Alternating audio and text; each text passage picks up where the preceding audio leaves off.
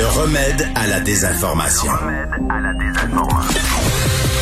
Mario Dumont et Vincent Dessureau. Cube Radio. Et c'est l'heure de la chronique politique avec Gilles Barry. Salut Gilles. Salut Mario, salut aussi Vincent. Là. Oui, oui, oui. il est toujours là. Il est toujours là. Euh, qu'est-ce qu'on fait avec nos fleurons? Euh, ben. c'est un casse-tête pour tous les gouvernements, mais j'ose dire, ce n'est un plus gros pour M. Legault parce que il a tellement promis à la matière, il s'est tellement positionné, lui comme ex-grand dirigeant d'entreprise qui était un fleuron québécois, il s'est tellement positionné là-dessus. Qu'est-ce qu'il fait quand ça y arrive d'en face? Ben, c'est important, puis cette semaine, on a deux cas. Il y a Mécanisme puis il y a la question de Cogeco, donc je profite de l'occasion pour qu'on puisse un peu démêler ça. Alors, quand les garder ou quand les vendre?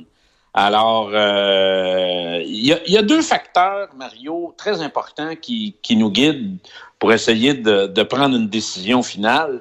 Il y a les facteurs, parce qu'il y a des facteurs émotionnels dans un enjeu sur un fleuron il y a l'attachement, on s'identifie au fleuron, il y a la fierté, il y a le nationalisme. Ça, c'est un peu irrationnel, là. Oui, mais c'est irrationnel, mais c'est émotionnel. Tu comprends? Alors, les raisons politiques, naturellement, si l'entreprise est en région, c'est créateur d'emplois, on fait travailler le monde chez nous, les intérêts locaux, régionaux, c'est très important. Puis ensuite, viennent les... et, et doit euh, être, euh, à mes yeux, interpellé par les facteurs économiques et financiers. C'est-tu rentable ou non? Ça marche-tu ou pas? Euh, ça marche-tu aussi avec un aide minime de l'État québécois? Ça crée-tu de la valeur? Fleuron, pour moi aussi, Mario, c'est peut-être, quand on parle de Fleuron, c'est pas une entreprise qui a été créée il y a 4-5 ans. Pour moi, un fleuron québécois, un vrai fleuron québécois, est peut-être rendu à la deuxième et troisième génération. Ça existe pour un minimum 20 ans. Il y en a au Québec qui sont entre 70 et 100 ans. J'en ai visité, j'en ai vu et j'en connais. Alors, il y a une question aussi pour, euh, quand on pose une question, si on doit continuer à soutenir un fleuron ou pas, puis ça, la question se pose encore plus crûment avec la pandémie. Est-ce qu'il y a une question de stabilité nationale? Est-ce que c'est un fleuron qui constitue ou qui joue un rôle important dans l'approvisionnement? Ou dans la chaîne d'approvisionnement. Est-ce que tu inclus la culture là-dedans? Bon, j'y arrive. Alors, pour moi, vu qu'on est un, on n'est pas des Anglais, on est un peuple francophone sur ce continent, pour moi, la culture est un secteur stratégique. Donc, entre dans la culture la question des télécommunications. Aujourd'hui, s'il y a un facteur stratégique pour un État national, et particulièrement au Québec, parce qu'on est effectivement le seul peuple, la majorité francophone des Amériques. On est entouré d'anglophones euh, dans les Amériques et de latinos. Alors, pour moi, c'est un secteur ultra stratégique, comme l'île énergie, par exemple, ou toute la question euh, qui euh, interpelle la chaîne d'approvisionnement dans le secteur agroalimentaire, qu'on pourrait continuer. Alors, un fleuron québécois, euh, pour moi, Mario, et ça, c'est très important, et là, on n'entend pas parler beaucoup parce qu'on parle à peu près toujours des mêmes fleurons. Il y a beaucoup de fleurons en dehors de Montréal.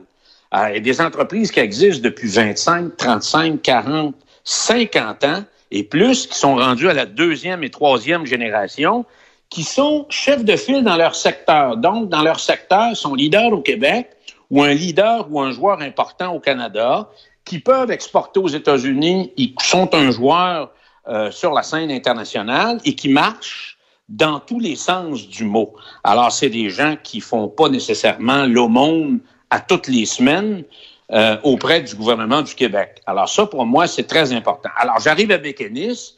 Pour moi, Mécanis, c'est pas un fleuron québécois parce que c'est né en 2014. Ça a été inauguré euh, quelques années après. Euh, et c'est pas nécessairement, pour moi, ça répond pas nécessairement aux critères économiques ou émotionnels que je t'ai donnés tantôt. Alors là, actuellement, il y a, et le gouvernement du Québec a mis beaucoup d'argent là-dedans. on parle de 650 millions. Notre collègue, M. Girard, a dit euh, euh, dans euh, Québec ouais, 650 millions plus un prêt de 200 en ben, plus qu'on risque, de, qu'on risque de perdre. Là. Fait qu'on est peut-être rendu à 850.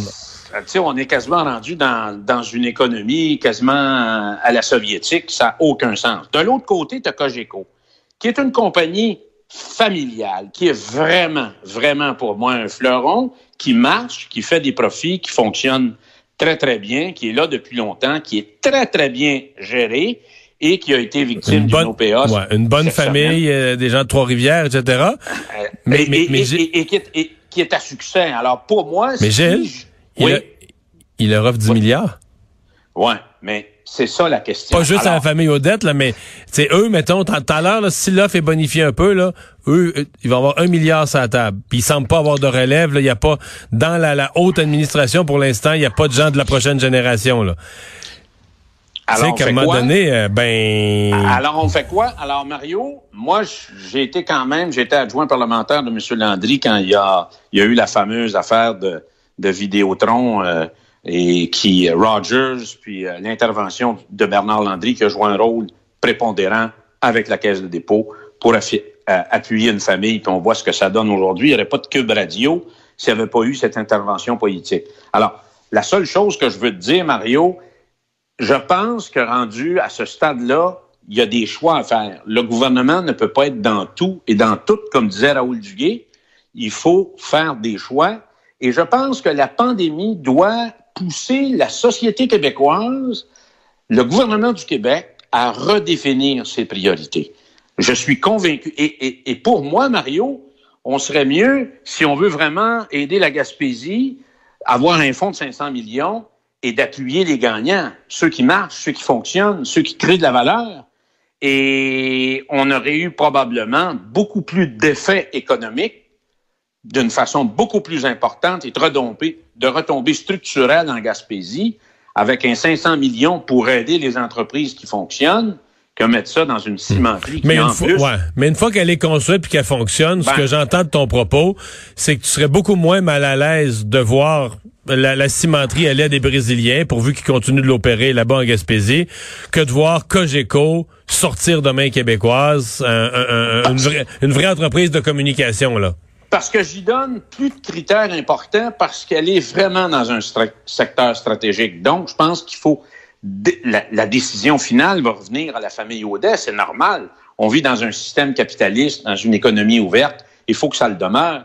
Mais il faut que le gouvernement du Québec réponde présent en disant on va déployer tous les moyens nécessaires pour être en mesure de garder ça. C'est pour ça, Mario, que j'arrive peut-être à une conclusion il faut que le gouvernement du Québec puisse faire une cartographie de tous nos fleurons au Québec.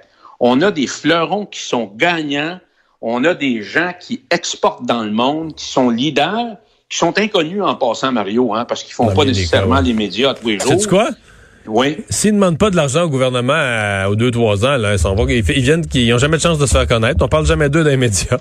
Exactement. c'est fou, c'est ça. Et, et, on peut faire le tour des parcs industriels au Québec, dans toutes les régions du Québec, et on serait impressionné de voir les succès. C'est, la plupart, c'est des entreprises de type familial. C'est un peu le profil des fleurons québécois.